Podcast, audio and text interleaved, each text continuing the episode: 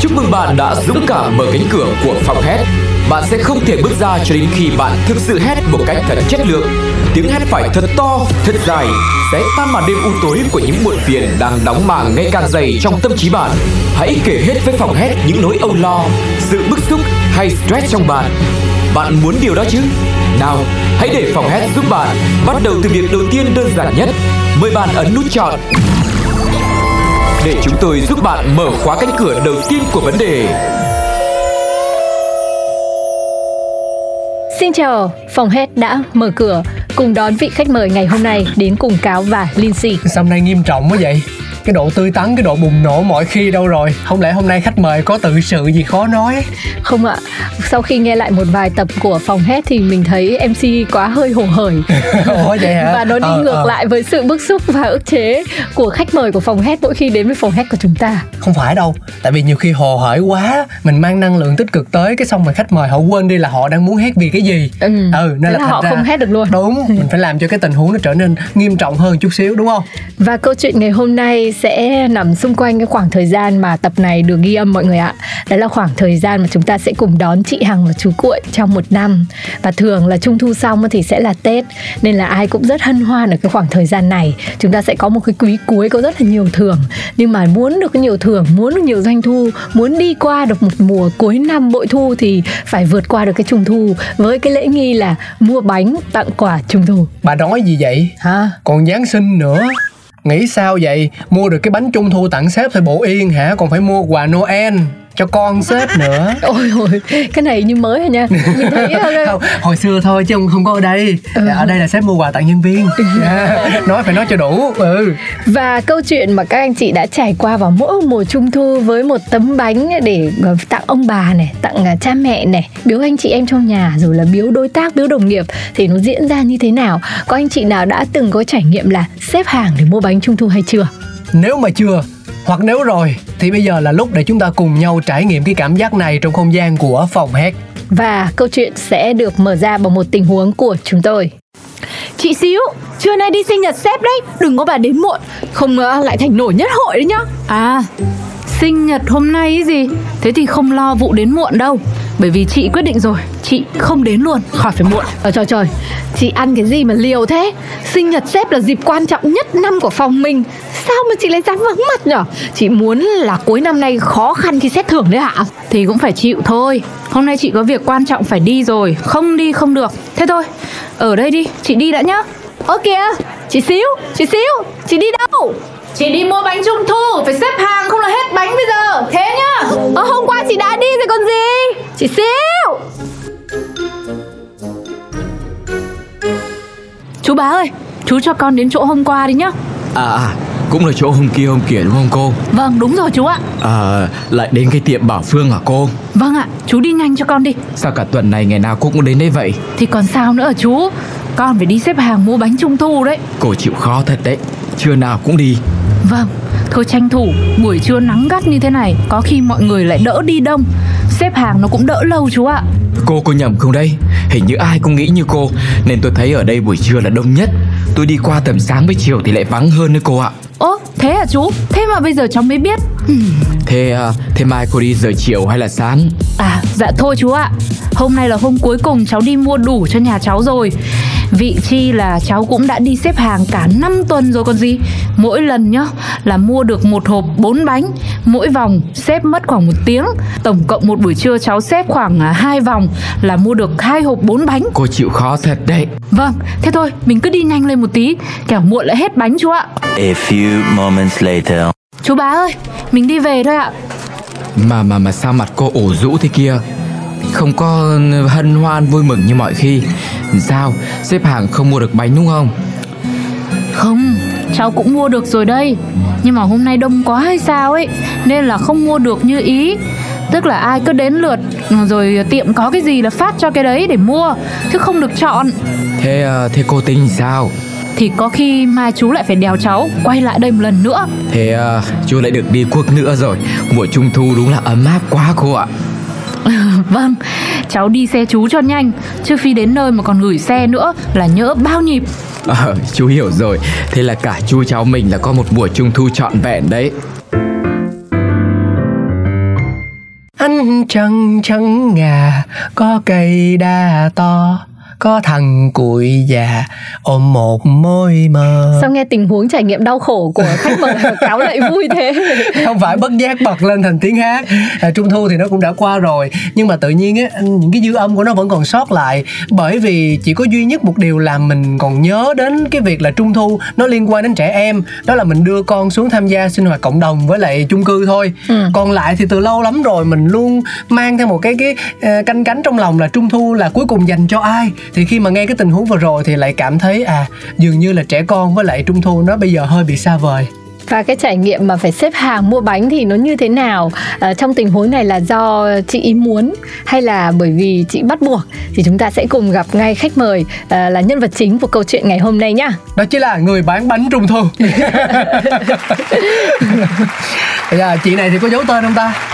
Xin chào chị có thể nói lời chào với các bạn khán thính giả đang nghe chương trình ngày hôm nay được không ạ? Chào tất cả các bạn, mình tên là Hòa, mình không giấu tên. Tôi định hỏi, có phải tên thật không? Nói chung cũng không phải là một cái trải nghiệm mà phải nói xấu ai nên cũng không cần giấu tên cũng được. Nhưng mà chị không giấu mà em vẫn thấy sự đục rẻ trong đó đó. Sao thế ạ? Khi mà mình nghe lại cái tình huống kể về một cái trải nghiệm mua bánh Trung thu thì mình có nhớ lại cái trải nghiệm của chính mình không ạ?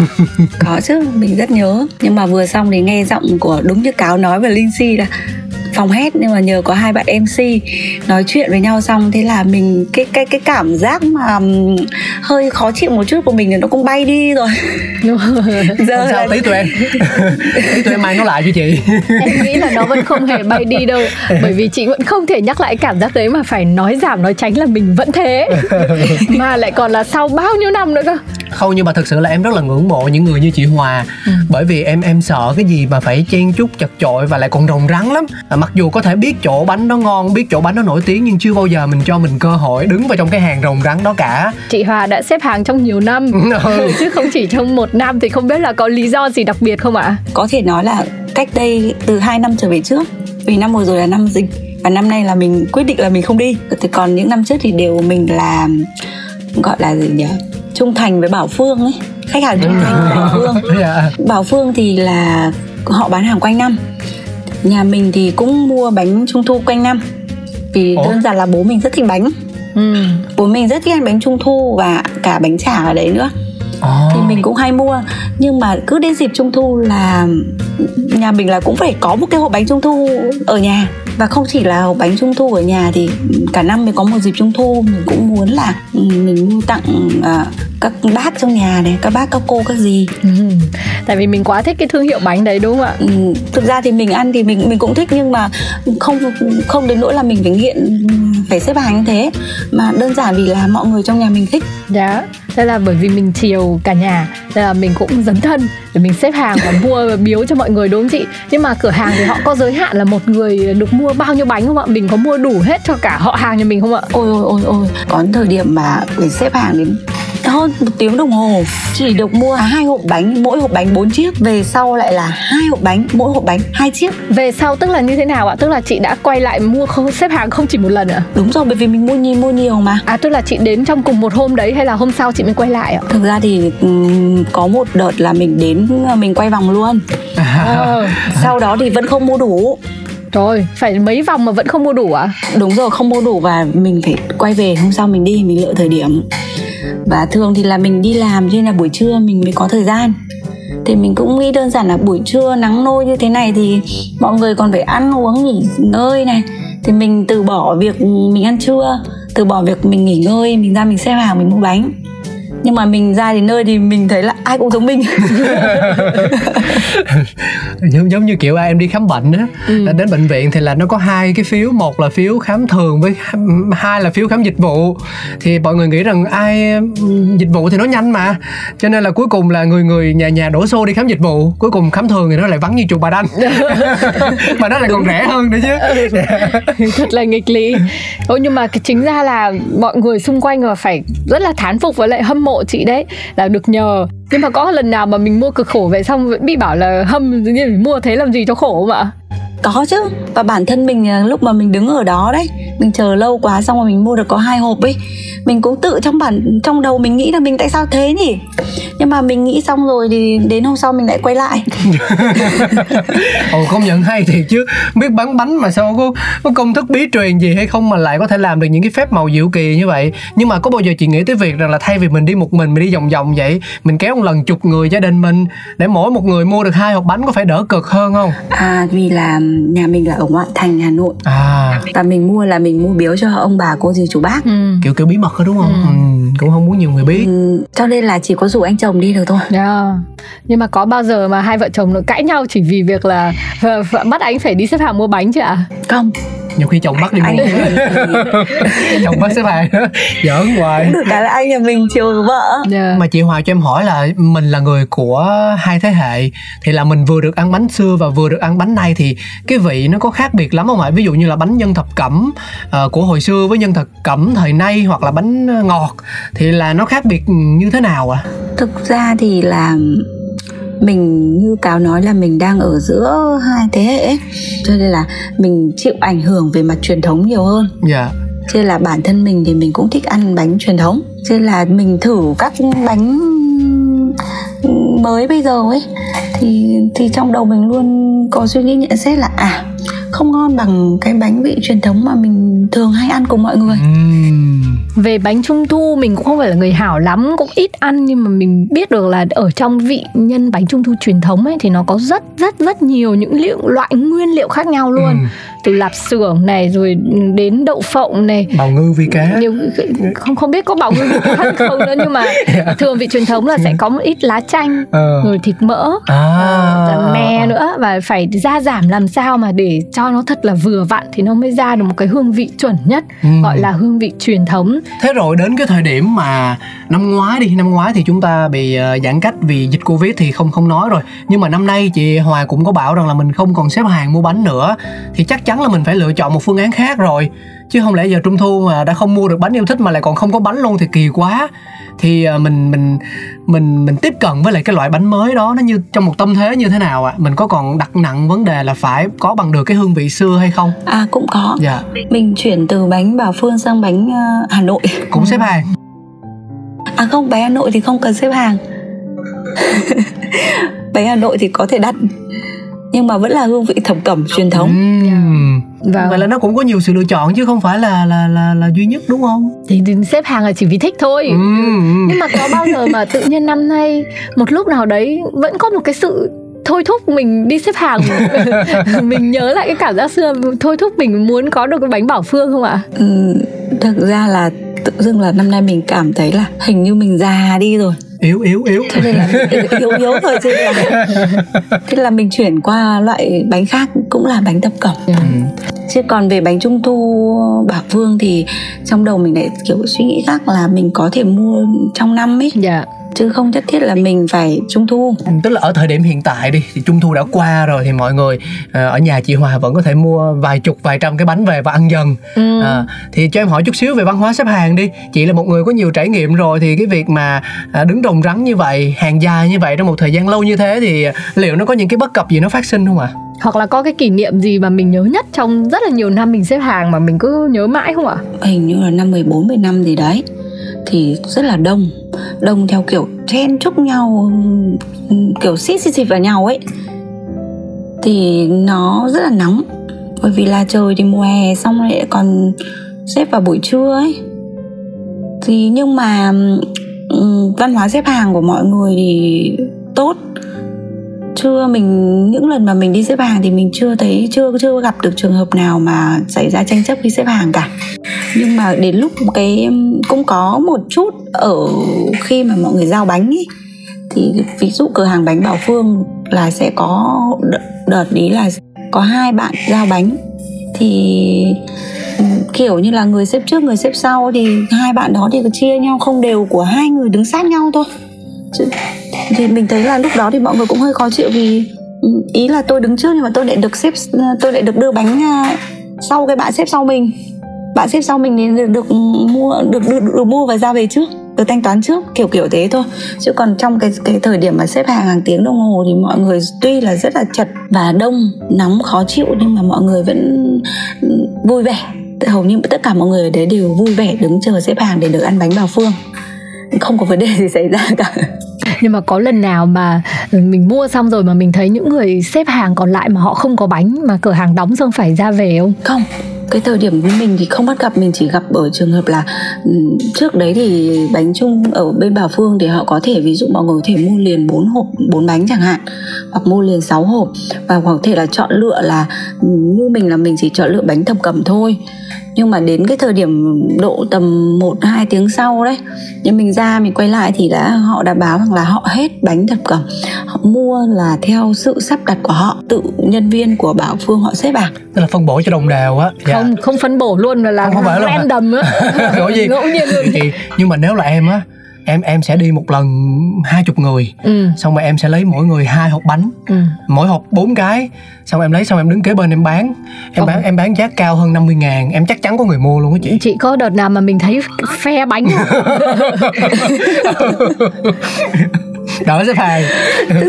Thực ra thì mình đi mua với tâm trạng là biếu gia đình ý, cho nên là cũng chưa bao giờ nghĩ đến trường hợp như của Cáo. Cáo có đầu óc kinh doanh ạ. Mình cũng đi làm nên là mình thường là dành một cái thời gian hiếm hoi để đi mua bánh cho mọi người, mà cái thời gian đó mình mua cho bản thân mình còn không đủ mà. Thì em nói mấy cái người phe vé là họ đâu có mua vé để họ đi coi chương trình đâu, họ mua để họ bán lại kiếm lời mà. Nhưng mà nhà chị Hòa là muốn ăn. Phải là đi bán. Nhưng mà với riêng bản thân mình thì nó là một cái kỷ niệm mà mình thấy là đấy là những cái ngày mà mình có cái năng lượng tốt nhất, có sức khỏe tốt nhất, có cái sự hào hứng của mình với một cái hoạt động gì đó mà mình thấy là nó có ý nghĩa. Đến năm nay thì mình lại cảm thấy là mình không còn sức lực cho nó nữa rồi, thì có khi nào là mình cảm thấy là mình đang hơi có không thấy thiếu mà cũng có đấy. Bởi vì là những năm thì đều là rủ anh chồng đi, xong rồi hai vợ chồng lại phi xe máy ra thì mình lại được ôm anh chồng. Trong lúc đấy, trong lúc chờ thì xếp hàng lại được đứng cạnh chồng. Ở nhà tôi không được ôm chồng. Không, cái cảm giác nó khác chứ chị. Như kiểu là một cơ hội để mình đóng.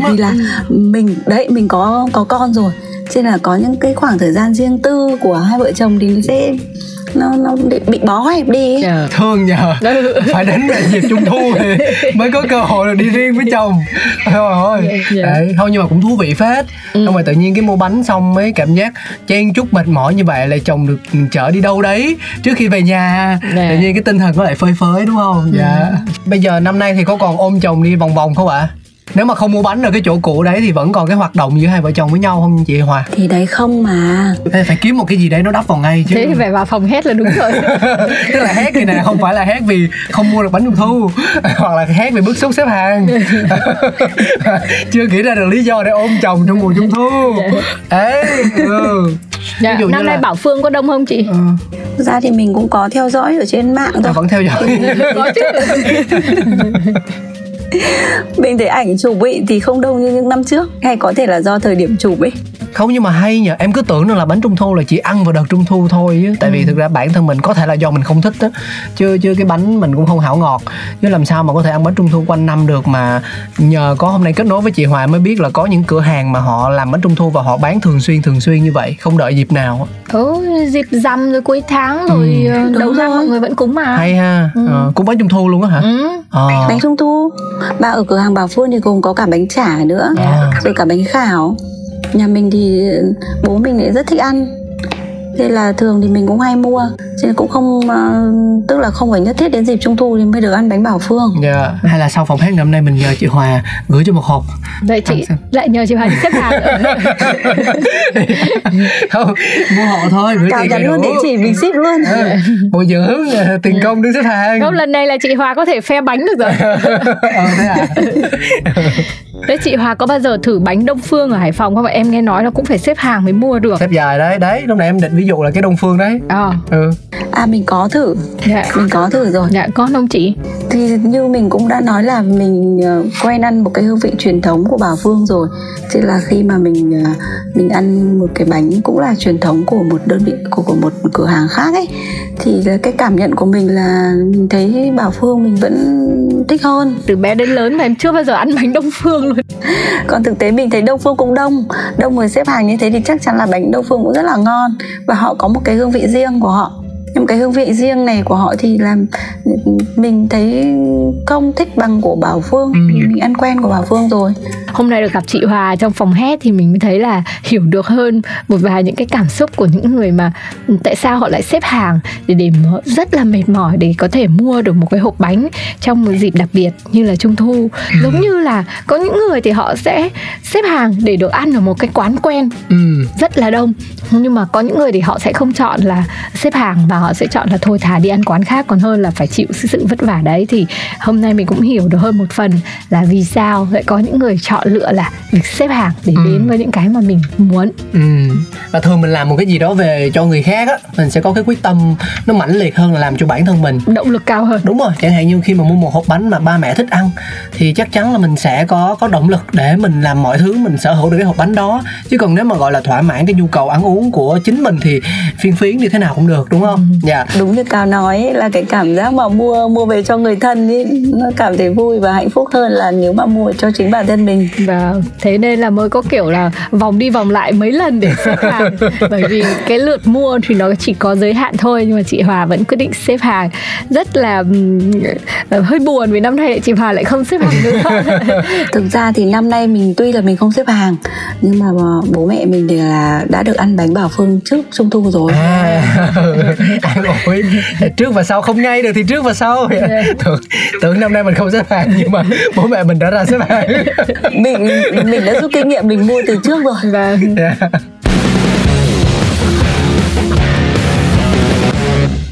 Thế bây giờ là chị Hòa hát vì cái gì đây? Thì phải hỏi chị Hòa. Dạ chị ơi, quy định của chương trình mình là khách mời nếu như mà muốn rời khỏi phòng hát thì phải hát. Yeah. Nếu không thì sẽ bị nhốt ở đây suốt đời. Nhưng mà vì là Cáo và Linh Si cho mình cười từ nãy giờ rồi nên mình không còn cảm giác thì mình hét nữa. Hét là một cái liệu pháp để giải tỏa tâm lý rất là tốt. Nhiều khi không phải những cái ức chế do mình xếp hàng mua bánh Trung Thu vì năm nay mình không xếp nữa. Nhưng có thể là do mình ức chế bởi vì năm nay mình nhớ quá mà vẫn chưa được đi xếp hàng. Hoặc là một cái nỗi nhớ bánh Bảo Phương nào đấy, một sự ức chế là năm nay ăn bao nhiêu cái bánh Trung Thu truyền thống rồi nhưng vẫn không ăn được cái bánh nào như là Bảo Phương cả. Đấy, chỉ tội là bố mẹ mình thường ăn bánh Trung Thu nhưng mà lại cô dì chú bác năm nay mình lại truyền bánh khác đấy. Nên là chỉ có bố mẹ được hưởng vào đúng dịp Trung Thu là Bảo Phương thôi. Và thế mọi người ở nhà thì có hỏi là sao năm nay không phải là bánh Bảo Phương không ạ? À, mình giao cái nhiệm vụ này cho anh chồng đi. À, có chồng đứng kế bên hả? Không, tức là mình mua về và anh chồng đưa đi. Điếu. Bây giờ chị Hòa có thể cùng với lại phòng hết mình thực hiện cái nghi lễ đúng không ạ? Hết thật to. Vâng, hết to vào. Để cho giải phóng tất cả những cái năng lượng còn đang chôn giữ ở trong người mà nó không tốt cho mình lắm. Mình giữ lại những cái nào mà mình cảm thấy là cho mình cái sự... sảng khoái nhất thôi ạ. Vâng, hét đến khi nào mà mình hết sức mình vật ra mình nằm. Trời không hề là thành công. Thế thì Cáo với Linh Si là chuẩn bị bịt tai vào. Vâng. Không mình hét to quá thì lại bảo là vì mình mà phải đi kiểm tra thính. Bịt hết rồi chị ơi. Em bịt sẵn rồi, lần đầu tiên cũng thấy có một cái nhân vật mà đe dọa MC vậy luôn á. Tại vì thường mọi người đều trốn tránh hết. Và em thích tinh thần của chị. Nếu mà được hét thì chị Hòa sẽ tưởng tượng là chị đang ở trong không gian như thế nào ạ? Mình luôn tưởng tượng khi mà mình hét ý, mà mình thích đứng ở trên cầu. Dạ. À, thế đã bao giờ mình đứng ở trên cầu mình hát thật chưa? Đứng ở cái chỗ nhạy cảm quá. Dạ. Mình hay xem phim Hàn Quốc ấy. Rồi bây giờ mình thử tưởng tượng đi ạ. Hôm nay mình tưởng tượng mình đứng lại giữa cây cầu ấy, mình nhìn về phía bên bờ bên kia và mình hét lên thật lớn. Chị có cần bọn em hô không ạ? Em đã tưởng tượng chị Hòa mà làm thế thật ấy, bây giờ là nhiều anh chị sẽ nhảy lại và ôm chầm với chị Hòa ngay. Bình tĩnh em ơi. Chị Hòa sẽ hét vì năm nay tôi không được ăn bánh Bảo Phương vào dịp Trung Thu. Nào mình đếm nhá. 2, 3. Hét này làm gì có ai lại ôm. Em thấy cái này giống như kiểu bác sĩ mà kêu mở miệng ra để khám họng vậy đó. Chưa ép phê, chưa đâu. Đây không gọi là hét ạ. Hét to nữa thì tất cả mọi người quay lại nhìn mình thật đấy. Phải thế mới được ạ. Này mà hù hai MC bịt tai vô. Thêm một lần nữa to hơn được không ạ? Để cho mình được giải tỏa thật sự ấy ạ. Mạnh mẽ lên chị. Đúng như... đang đứng trên cầu thật luôn ấy ạ. Dạ, giống như nghệ danh của chị vậy. Fiona Sex. Mạnh mẽ lên Facebook. Nào và em đếm nha. Lần này em xin cũng phải đếm to hơn thì chị mới hô to hơn được. Nào 2, 3. Ôi đã quá chị, khúc mà chị gầm nữa trời ơi. Em còn muốn nghe thêm luôn á. Hơi ngắn thôi nhưng mà độ to là đã rất là chuẩn rồi. Chắc là trưa nay sẽ tốn cơm lắm đấy ạ. Dạ, cảm ơn chị Hòa rất là nhiều. Ngày hôm nay đã kết nối với bọn em, cho chúng em có thêm một cái trải nghiệm nữa về một điều mà bản thân em thì cũng chưa được thử bao giờ. Vâng, có thể là sau này mình sẽ xếp hàng vì một cái mặt hàng nào đó mà mình rất muốn sở hữu và nó có ý nghĩa với lại người thân yêu của mình. Và mình nghĩ là mỗi một mùa trung thu ấy nó sẽ đều có một kỷ niệm đặc biệt với một ai đó. Và với chị Hòa thì sẽ không bao giờ quên vì nó là một cái thói quen của mình trong nhiều năm rồi. Thì hy vọng là một năm nào đó mà lại xếp hàng trở lại thì hãy kể cho Cáo và Linh Si cũng như mọi người đúng biết nhá. Tất nhiên rồi ạ. Dạ, xin được tạm biệt chị Hòa ở đây, tạm biệt quý vị và các bạn ở đây. Và đừng quên là nếu mà có bất cứ điều gì bất như ý trong cuộc sống thì hãy nhớ đến phòng hét và những tiếng hét thật to. Bây giờ thì xin chào tạm biệt và hẹn gặp lại. Bye bye chị, bye bye các bạn. Bye bye chị Hòa nhá. Xin chào mọi người. Xin chào, chúc mừng bạn đã dũng cảm mở cánh cửa của phòng hét. Bạn sẽ không thể bước ra cho đến khi bạn thực sự hét một cách thật chất lượng. Tiếng hét phải thật to, thật dài, sẽ tan màn đêm u tối của những muộn phiền đang đóng màng ngày càng dày trong tâm trí bạn. Hãy kể hết với phòng hét những nỗi âu lo, sự bức xúc hay stress trong bạn. Bạn muốn điều đó chứ? Nào, hãy để phòng hét giúp bạn.